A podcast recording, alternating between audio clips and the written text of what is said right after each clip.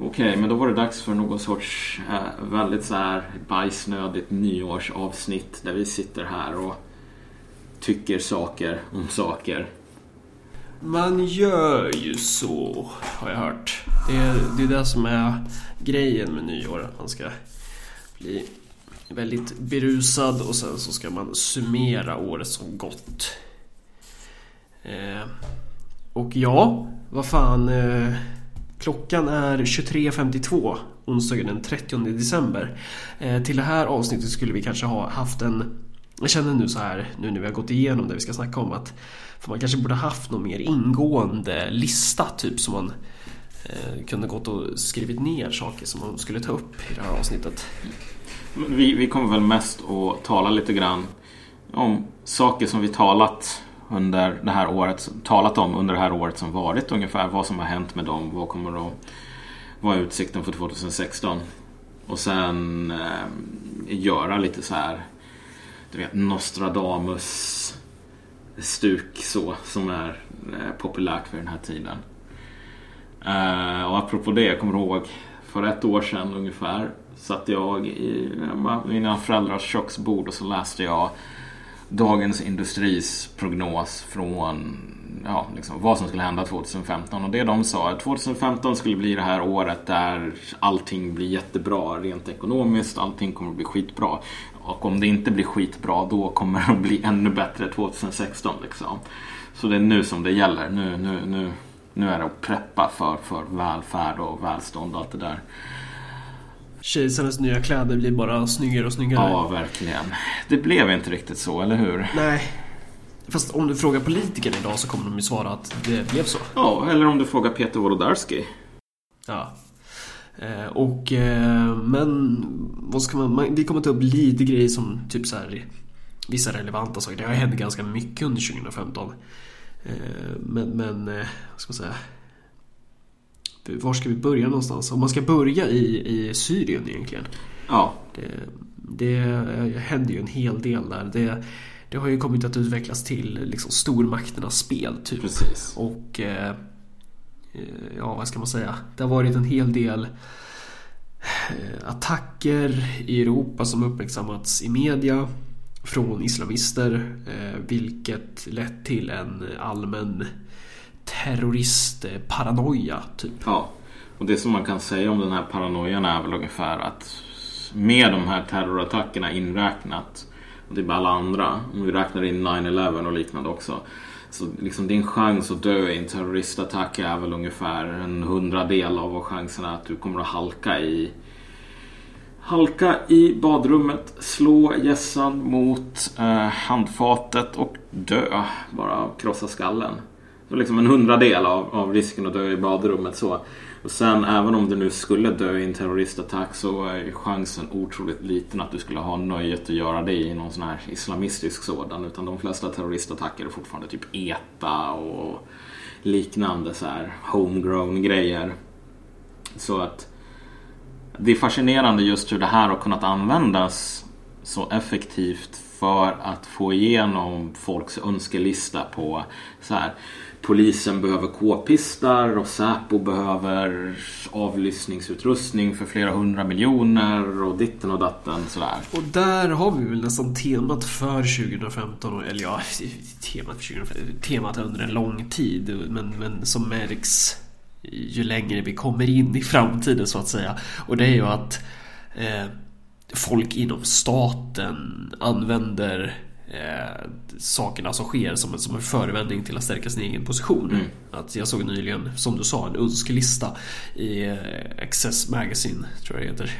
Eh, det var det någon som hade skrivit om att ah, nu är det dags att restaurera eh, fan vad han kallar det, kärnstaten. Det vill säga statens våldsmonopol. Militär, polis, allting. Man ska anställa fler poliser, man ska här, stärka militären och sådär.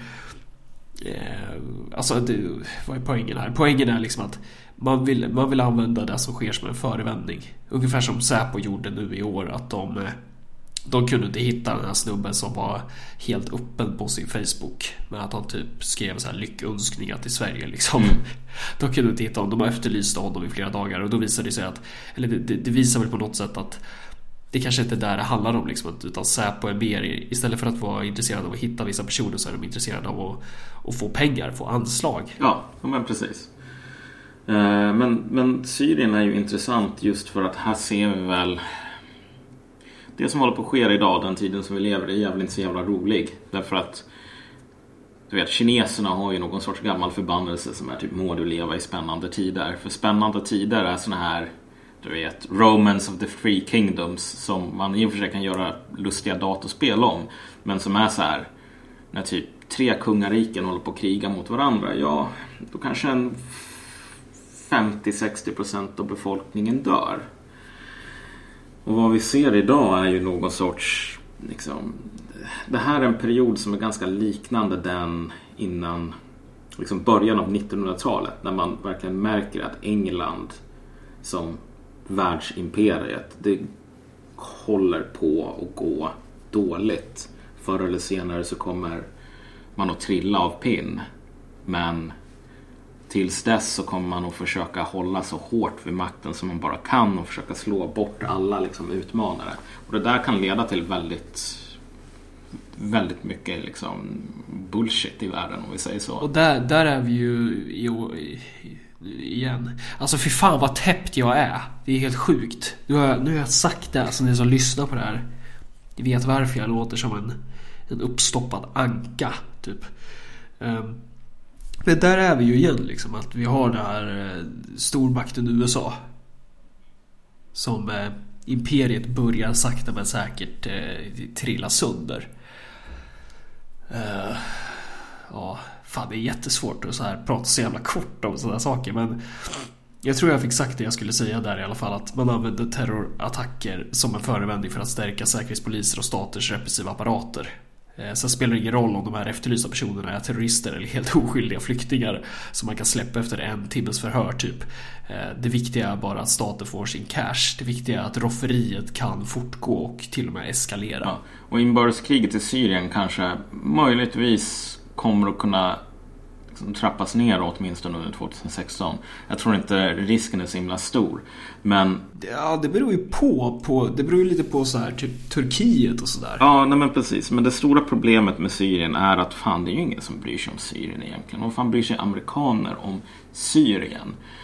Vad de bryr sig om är Amerikas position som top dog. Um, den kampen, oavsett vad som händer med inbördeskriget i Syrien, liksom, oavsett vad som händer med de utvalda proxies som man har, så kommer den övergripande geopolitiska konflikten kommer inte att försvinna. Den kommer att försvinna när... Hur är det man säger i Highlander liksom? There can only be one. Jag tror att förr eller senare så kommer antingen USA att åka på konken riktigt hårt. Eh, eller så kommer de att falla sönder av sig självt. Mer eller mindre. Därför att ett land där ett land där polisen på allvar går runt och typ begår rånmord på människor. Vilket typ händer. Vilket på allvar, och nu snöt du dig fan. Ja. Ja, det gjorde jag verkligen. Nej men du vet, när polisen begår rånmord, när de håller på att ta pengar från folk, oskyldiga människor för att typ köpa nya tanks, sådana saker. Alltså det är inte ett land som har så långt kvar. Om du gjorde upp en, ritade upp en lista på typ saker och ting som var fel i Sovjetunionen år 1987. Och så checkar du av ungefär det som stämmer eller är värre i USA idag. Liksom. Då vinner USA. För de är till och med bättre.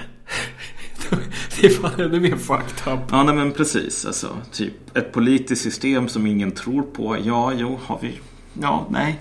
Det beskriver väl USA ganska bra. Det är därför som Statsmedia det går så... som eh, försöker liksom hålla upp en helt annan bild. Som, som in i det sista. Alltså som verkligen så här...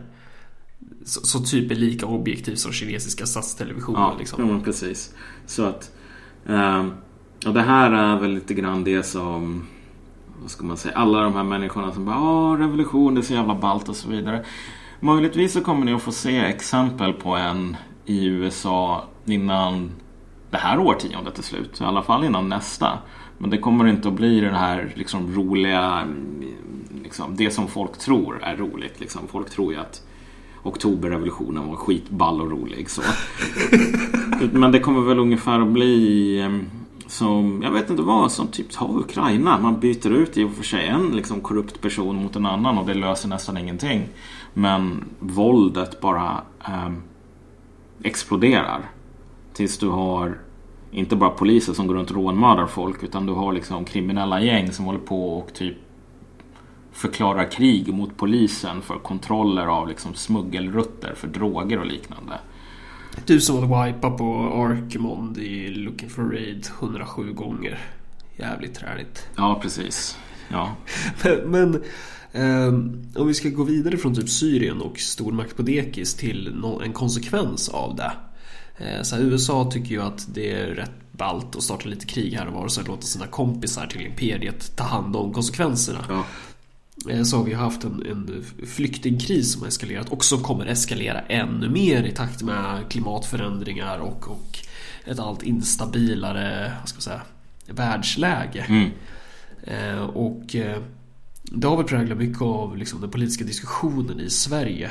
Eh, som dessvärre har varit ganska felvinklad. Typ. Man har väl inte alltid träffat de riktiga orsakerna. Man kan inte riktigt skilja på så här symptom och sjukdom. Huruvida huvudvärken eller cancern, alltså huvudvärken eller hjärntumöret är det stora problemet. Men Fan vad jag bara snör in mig här. Det är ingen som förstår vad jag säger. Ja, men, alltså, men, men, men, du vet, ett ord som har nämnts väldigt mycket här är ju det här systemkollaps. Så. Ja, precis. Det avsnittet kommer vi ju... Jag sitter ju och redigerar det typ nu, men det kommer nog släppas efter det här avsnittet. Okay.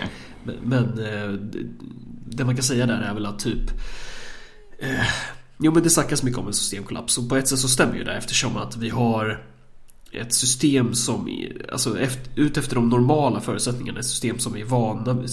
Hjälp mig prata, jag är så jävla virrig.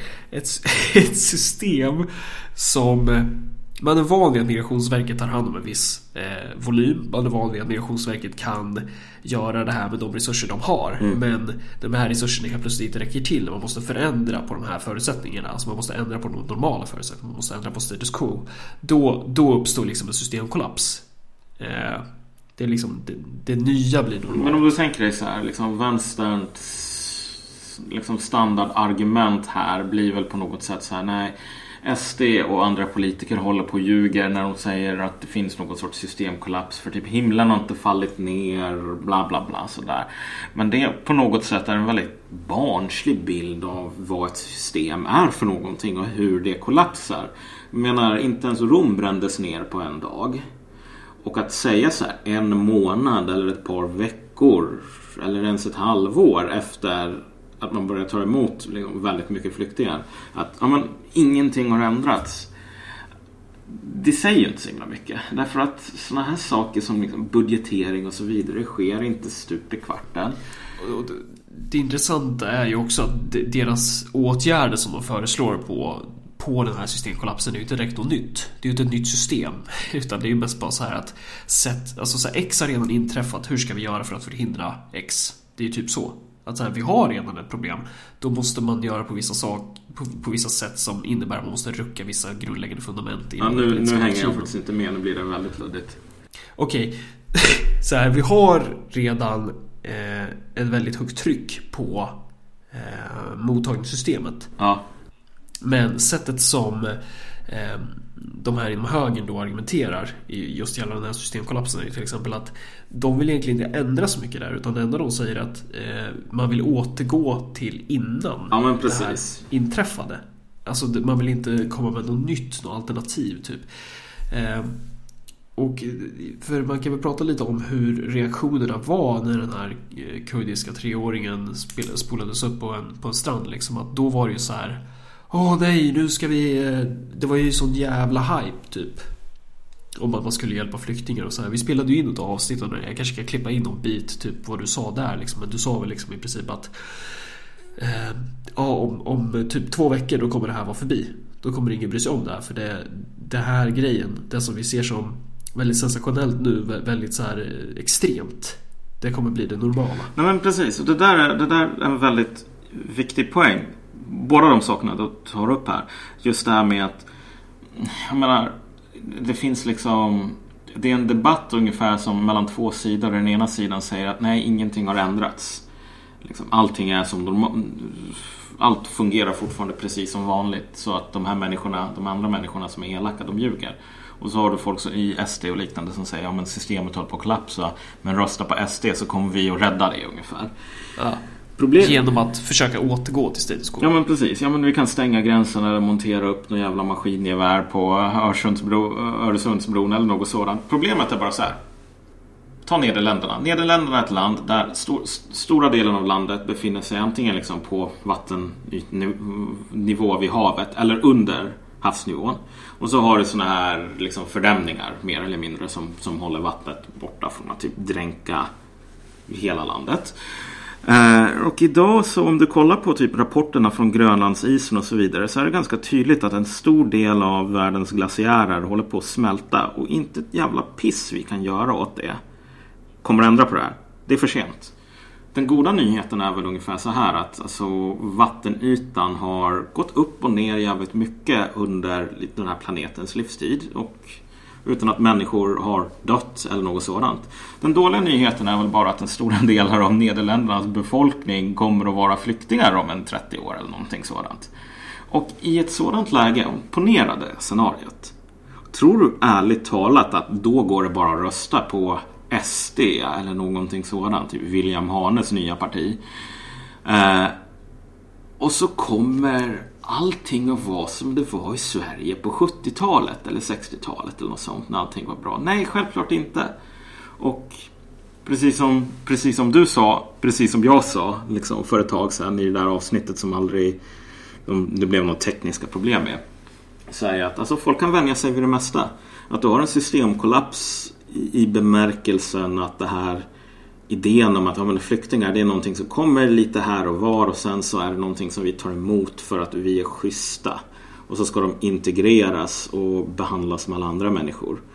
Det systemet, det kan mycket väl kollapsa. Vad du kommer att få då, det är ju så här typ permanenta tältläger och liknande. Det är också någon form av system. Och man kan ju ta det här exemplet med tiggare. Det var ju en sån jävla grej ett tag. Liksom alla tala om det. Det gick ju inte att gå en dag utan att det var någon ny artikel om reaktionen på tiggare. Bla bla bla. Så där, idag är det ju ingen som bryr sig längre. Så det där kommer väl mer eller mindre att hända. Flyktingar kommer att bli vanligare och vanligare. Och så kommer det väl att bli någon sorts nästan, vad ska man säga? Om man ska vara helt ärlig, typ stratifiering. Första och andra klassens medborgare, något sådant. Och typ media kommer vara mer intresserad av typ Kim Kardashians röv. Ja, ja men precis. Samma, samma, bara samma det snackas om nya tider.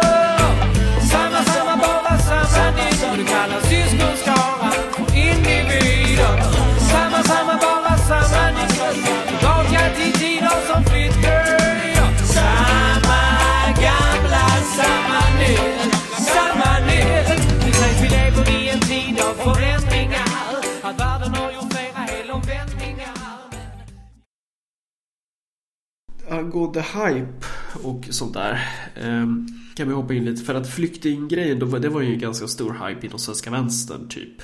Eh, det var många som hjälpte till och sånt där men eh, jag vet inte, luften har väl typ gått ur många nu. Eller det är liksom det skrivs inte lika mycket om det längre i alla fall. Eh, någonting som eh, har varit en annan, om inte större hype var ju lite grejer under 2015, bland annat Syriza i Grekland. Eh, att vänstern sket ju ner sig av lycka över att det röda laget skulle ta över makten i Grekland. Och sen så tog de makten och så blev det ingen skillnad. Mm. Eh, och nu så har, har det ju fortsatt lite i så här hype kring Corbyn, hype kring Podemos som dessvärre inte vann regeringsmakten då. Och också hype kring eh, Bernie Sanders i USA som har chans att bli president nästa år. Fan, jag måste sluta med det. Eh, så det... Vad ska man säga om det egentligen? Jag tror hypen kommer att fortsätta och man kommer att bli lika besviken 2016 som man blev 2015 mer eller mindre. Och som man har blivit besviken i typ de flesta åren ända sedan någon sån här 60 70-talet eller någonting. Men det här är ju en väldigt gammal folksport inom vänstern att hela tiden ha det här, ja men revolutionen händer, jag vet inte vad med chavistas eller med eh, Revolutionen händer överallt förutom hos sig själv. Ja men precis, alltså det är så här. För, för att man, man sitter på läktaren. Mm. Och så vill man kunna sitta där och käka chips och bara Åh gud, jag stödjer verkligen mina kamrater. Bla bla bla sådär. Det är därför jag har på mig den här pin, min, min, min, min nya pinnål bland de 30 andra på min fula rock och mina fula kängor och när jag ser ut som en 80-åring och går runt på stan. Nej men precis. Alltså, man kan väl inte egentligen hålla på och klanka ner på vänstern allt för mycket här, även om vi nu gör det. Jag menar, typ består av människor som likt de flesta människor är jävligt bekväma av sig. Och som vill intala sig själva att man, man är så här radikal, god, du vet. Den, den rätta sortens människa, bla bla bla sådär. Men anledningen till att man hakar upp sig mycket på vänstern är ju för att man har en illusion om att de skulle vara några... Alltså de är ju lika mycket en del av den här i- samhällsideologin som alla andra. Ja, Alltså, de- och de är ju definitivt en del av samhället som de lever i rent fysiskt, praktiskt, konkret.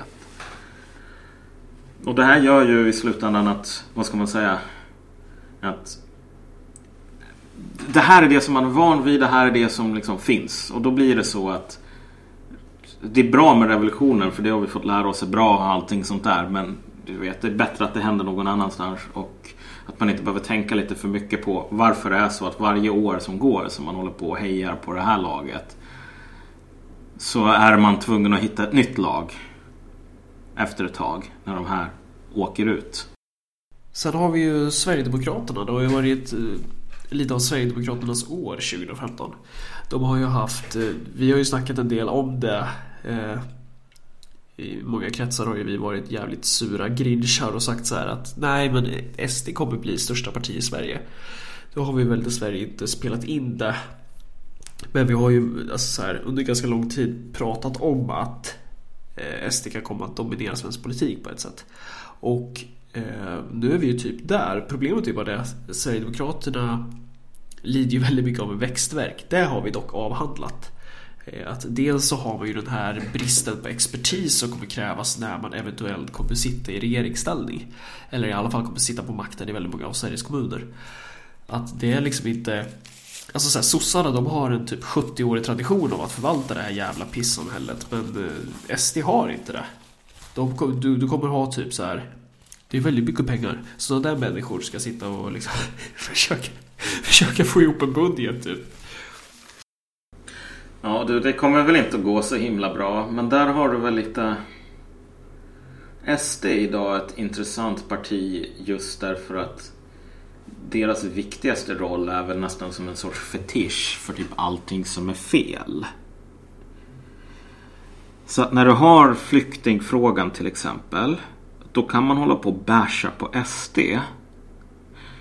För att det är enklare att basha på SD än att tänka vad kommer jag att säga när typ ja, bara så här. Du har massor med jävla eh, vad, vad heter de som bor i Nederländerna? Holländare. Ja, du har massor med jävla holländare i något tältläger utanför Uppsala. Så här, vad kommer jag, kommer jag vara så jävla generös? Kommer jag vilja ge upp typ mina privilegier då? Du vet, det här är ju klassiskt fetischistiskt beteende. Alltså att du konstruerar någon sorts liksom, voodoo-docka ungefär och så håller du på och sticker in nålar i den för att den här voodoo-dockan är det som liksom bär på Det är laddat med ett visst magiskt innehåll. Typ. Men precis, det, det, är, det är den här talismanen eller den här jävla geten som du kan liksom göra, elda upp för att byn ska bli fri från synder sen. Eh, och som ett riktigt parti, precis som du sa, liksom, så är SD är väl inte liksom, den hetaste grejen sen skivat bröd direkt. Alltså så länge SD kommer undan med att vara den där bocken så kommer de inte behöva göra upp med sina egna interna motsättningar för att Ja men ställ en fråga till, ring upp personer i SD och fråga så här, ja men på vilket sätt vill ni stödja svenska företag? Mm. i utländsk konkurrens. Du kommer få ganska mycket olika svar. Eh, och det är flera grejer som, som man kommer behöva alltså, definiera. Vad menar man egentligen med det man säger? Mm.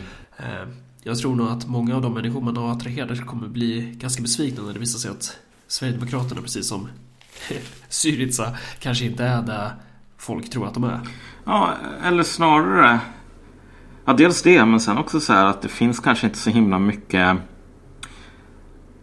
utrymme för att göra så himla mycket Egentligen.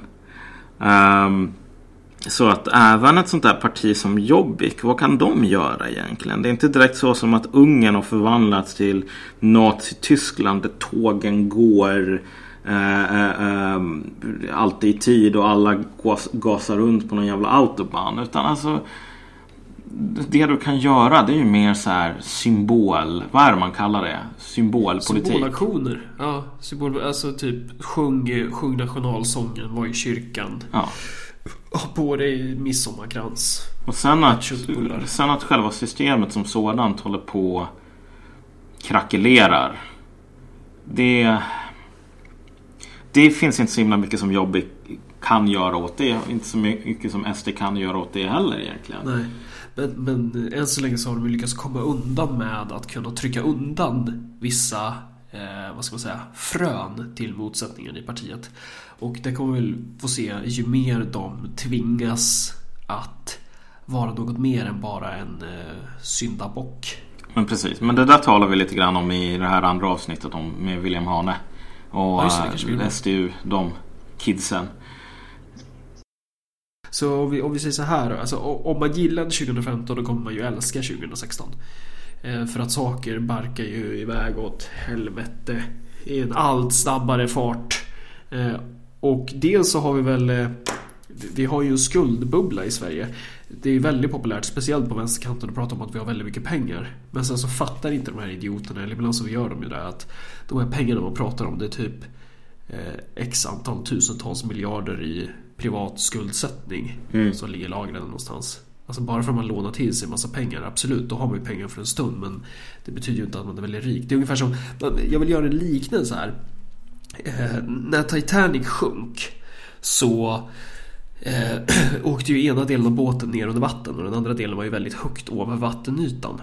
Eh, och de, då skulle man ju för en kort sekund kunna stå längst ut på den här delen som är högt ovanför vattenytan och bara konstatera att så här, vadå båten sjunker? Vi har ju aldrig varit så här långt ifrån vattnet. Där har du väldigt många av dagens eh, politiker, väldigt många av dagens så här systemtrogna, bekväma människor pratar ungefär i de termerna. Att så här, typ så gällande ekonomin. Vet du, vad som jag, vet du vad som jag tänker när jag öppnar typ DN och så läser jag Johan Schuck, den jävla sopan, eller typ Peter Wolodarski när de skriver om ekonomi. Så. Ehm, det är så här, om du håller på att frysa ihjäl. När människor håller på att frysa ihjäl, så här, direkt innan de dör, så en hel del människor de, tar av sig kläderna för att det blir så jävla varmt typ. Och det har ju att göra med att liksom, känseln dör plus att liksom, kroppen drar ihop blodkärlen liksom, så att du bara har liksom, värme i, i, i liksom, center, liksom, massan så. Men det är ändå det är ju en, en, liksom, en känsla som upplevs på riktigt. Typ. Du håller på att dö av köld men ändå så känns det så jävla varmt. Och när man håller på och talar om eko, en ekonomi som är på snudda typ överhettas. Det går inte längre att hitta. ehm, det kommer inte längre. Det kommer att vara för låg arbetslöshet. För att vi håller på och nosar på typ 7,4 procent eller något sådant. Det, det är nog någon sorts samma vanföreställelse där. Därför att jag menar, hela det här jämviktsarbetslöshetsgrejen är ju för det första det som vi har idag, det är det normala och allting. Liksom, det är den bästa av alla världar. Så. För 20-30 år sedan då var liksom överhettning när det gäller arbetslöshet, det var så här 0,5 procent. Idag är det 7 procent. Plus massor med människor som inte ens längre söker jobb utan bara sitter hemma. För att de kommer inte att få ett även om de skulle göra det. Och det är bara så här, det här är inte en...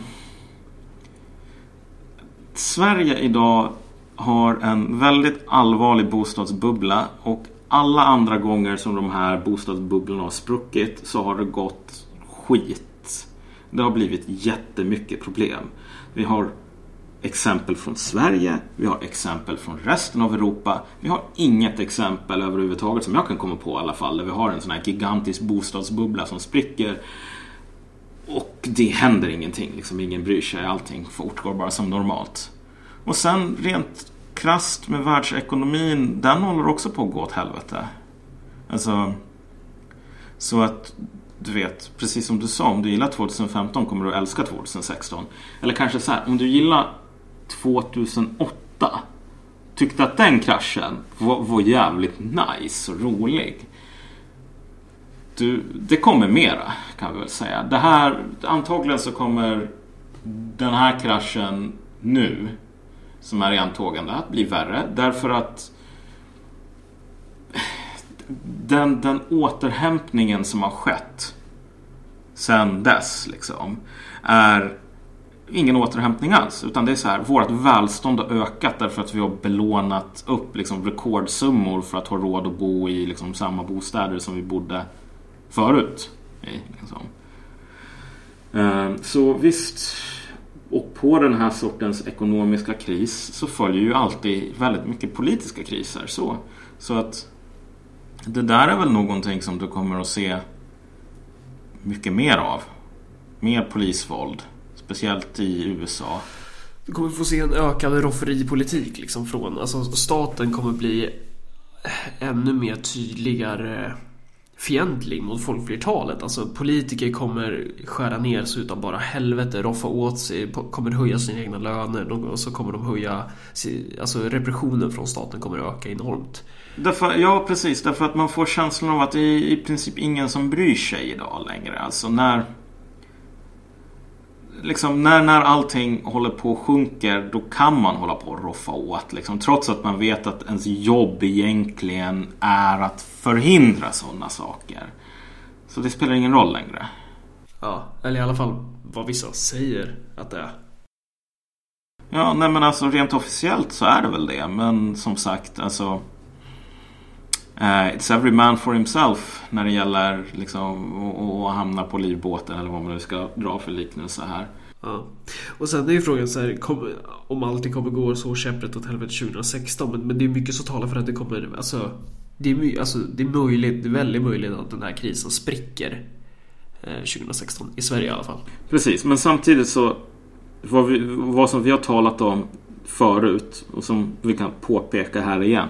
Det är att sådana här kriser, det är en process. När vi talar om att det kommer att gå käpprätt åt helvete så menar vi inte åh skyn kommer att falla, sen kommer det att komma zombies liksom. Ja. Nej, vet du vad? Det vi har alla liksom levt igenom 2008, eller de flesta av oss tror jag som lyssnar på det här avsnittet i alla fall, Vad vill vi liv då. Um, och ja, nej, det kom inga zombies, det började inte regna svavel, men det som däremot hände var ju att självmordsfrekvensen ökade. Folk förlorade jobbet, massor med människor blev hemlösa och liknande sådär. Men du vet, världen tar inte slut bara för det. Bara för att ditt liv blir otroligt hemskt. Tyvärr. Eller för att Peter Wolodarskis politiska projekt inte längre är relevant. Ja. Men eh, vad ska man säga? Det finns ju vissa saker som följer i spåren av det här. Det, det pratar vi om också. Mm. Och sen har vi redan nämnt det här med att media kommer bli... Alltså jag tycker det är väldigt intressant så här. Typ folk har snackat om typ så här rysk statstelevision. Ja, ah, de ljuger! De vinklar i Ryssland. Mm. Ja. det, det är ju det som är medias funktion. Att, att ljuga och vinkla. Och det kommer ju bli ännu mer tydligt, tror jag. Det vore konstigt om de inte gjorde det eftersom liksom Boris Jeltsin och liknande kunde hyra in amerikanska konsulter för att försöka spinna det här valet där typ alla hatade Jeltsin till att han vann med någon så här 90% eller vad det nu var. Jag menar så att liksom, okej, okay, det, det, det, finns ju alla de här föreställningarna om att slaver är en underlägsen ras, bla bla bla. Men jag menar, herregud. Om de inte, om de inte kan få lära sig om de inte lär sig hur man håller på och spinner när de får amerikanska spindoktors som åker till Ryssland för att lära dem. Det vore ju konstigt annars. Och det säger ju också... Vad ska man säga? Alltså, grejen om du kollar på Russian Television, vilket jag egentligen inte rekommenderar. Det finns väl ett par saker som jag sett där som har varit intressant. Men alltså, Russian Television är en kanal som har som jobb att visa på saker som kastar Ryssland i ett bra ljus. Och det finns självklart sådana saker i världen. Så liksom bara för att världen är så beskaffad att det inte finns bad guys och good guys. The light side och the dark side of the force. Utan det finns saker som, som man kan säga liksom, som är bra om Ryssland. De visar RT och så döljer de alla saker som är dåliga. Eh, så, och så är de stora fans av att typ, ja, när poliser i USA rånmördar folk så säger de ja men kolla poliser i USA rånmördar folk. inte det riktigt hemskt? Borde inte det här göras något åt? Liksom. Vi lever ju i en demokrati. Och sen om samma sak skulle, skulle hända i Ryssland skulle de... Ja nej, men då är det verkligen locket på. Och då... Men då skulle å andra sidan Fox News eller CNN vara jävligt intresserade av att visa det. Nej men precis. Ja, Fox News om du kollar på det eller CNN eller B... Inte BBC, ja de är väl lite grann likadana. Men CNBC, alla de där. Precis samma sak. Man, liksom, man ger eh, massor med liksom, tid till och intervjuar folk som tycker Ryssland är dåligt. Och låter dem sjunga ut och så visar man på massor med dåliga saker från Ryssland och så försöker man att inte visa de dåliga sakerna med USA. Eh, och jag menar, det är ju inte som om Julian Assange har fått någon TV-show på CNBC. De fick det på RT. Jag vet inte om de fortfarande Ja. håller på med liksom. Ja. Och det är ju inte för att RT är... Älskar frihet. Nej. Och på samma sätt, vet, Edward Snowden fick ju inte motta något sånt liksom pris. I Sverige. Ja, nej, men precis. Alltså i UDs lokaler. Tror du att UD skulle ha blockerat något sånt pris? Vi säger om någon person hade läckt uppgifter om liksom, ryska säkerhetstjänsten och deras, liksom, de har ju också något ministerium för typ övervakning av internet sådär. Tänk en person, ryss, läcker det, tvingas fly. Blir hotad till livet av Putin liksom. och andra i duman som bara säger vi måste mörda den här personen. Den här personen borde få en kula i nacken. Tror du ärligt talat att någon på så här Fox News eller CNBC eller UD eller Carl Bildt eller bara Det här är en person, vi talar inte om den. Eh, det här, det här dålig person. Självklart inte. Sådär. Så att du vet, du, du kan välja på din, din vilken smak av spinn som du föredrar. Fan, jag vet inte om vi får någonting sagt. Vi kanske får det. Ja, jag tror det. så jävla mycket. Men, men eh, om man ska runda av här och prata lite om oss själva. Ja. Det är ju populärt att göra det i dessa dagar. Eh, och eh, det- 2016 ska bli ett år då vi, ska, då vi planerar att släppa två avsnitt i veckan. Ska vi försöka i alla fall. Eh, och sen så eh, ryktas det om att det kanske eventuellt kommer bli Kanske eventuellt kommer bli eh, försök till att göra en julkalender. ja, just det. Ja, det där är ju din idé. jag, jag vet inte riktigt hur det ser ut nu. Det är möjligt att vi kommer lägga det här projektet i papperskorgen. Mm. Det kan bli bra, det kan bli dåligt. Eh, Ja, det känns bara som det är ganska lång tid kvar till nästa jul så Nej du, det går så jävla fort. Snart är man 50 och så dör man. ja, tiden går ju fort när man har roligt. Men alltså, ja, som sagt, vi ska försöka ehm, ha den här podcasten oftare än vad vi har nu och så kommer vi väl att försöka ha mer så här nyhetskommen, liksom, nyhetstäckning och sånt där liksom. Ehm, så får vi se hur det går med det. Och så har väl du något annat projekt också? Ja, det ryktas ju lite om ett ungdomsförbund där någonstans. Mm.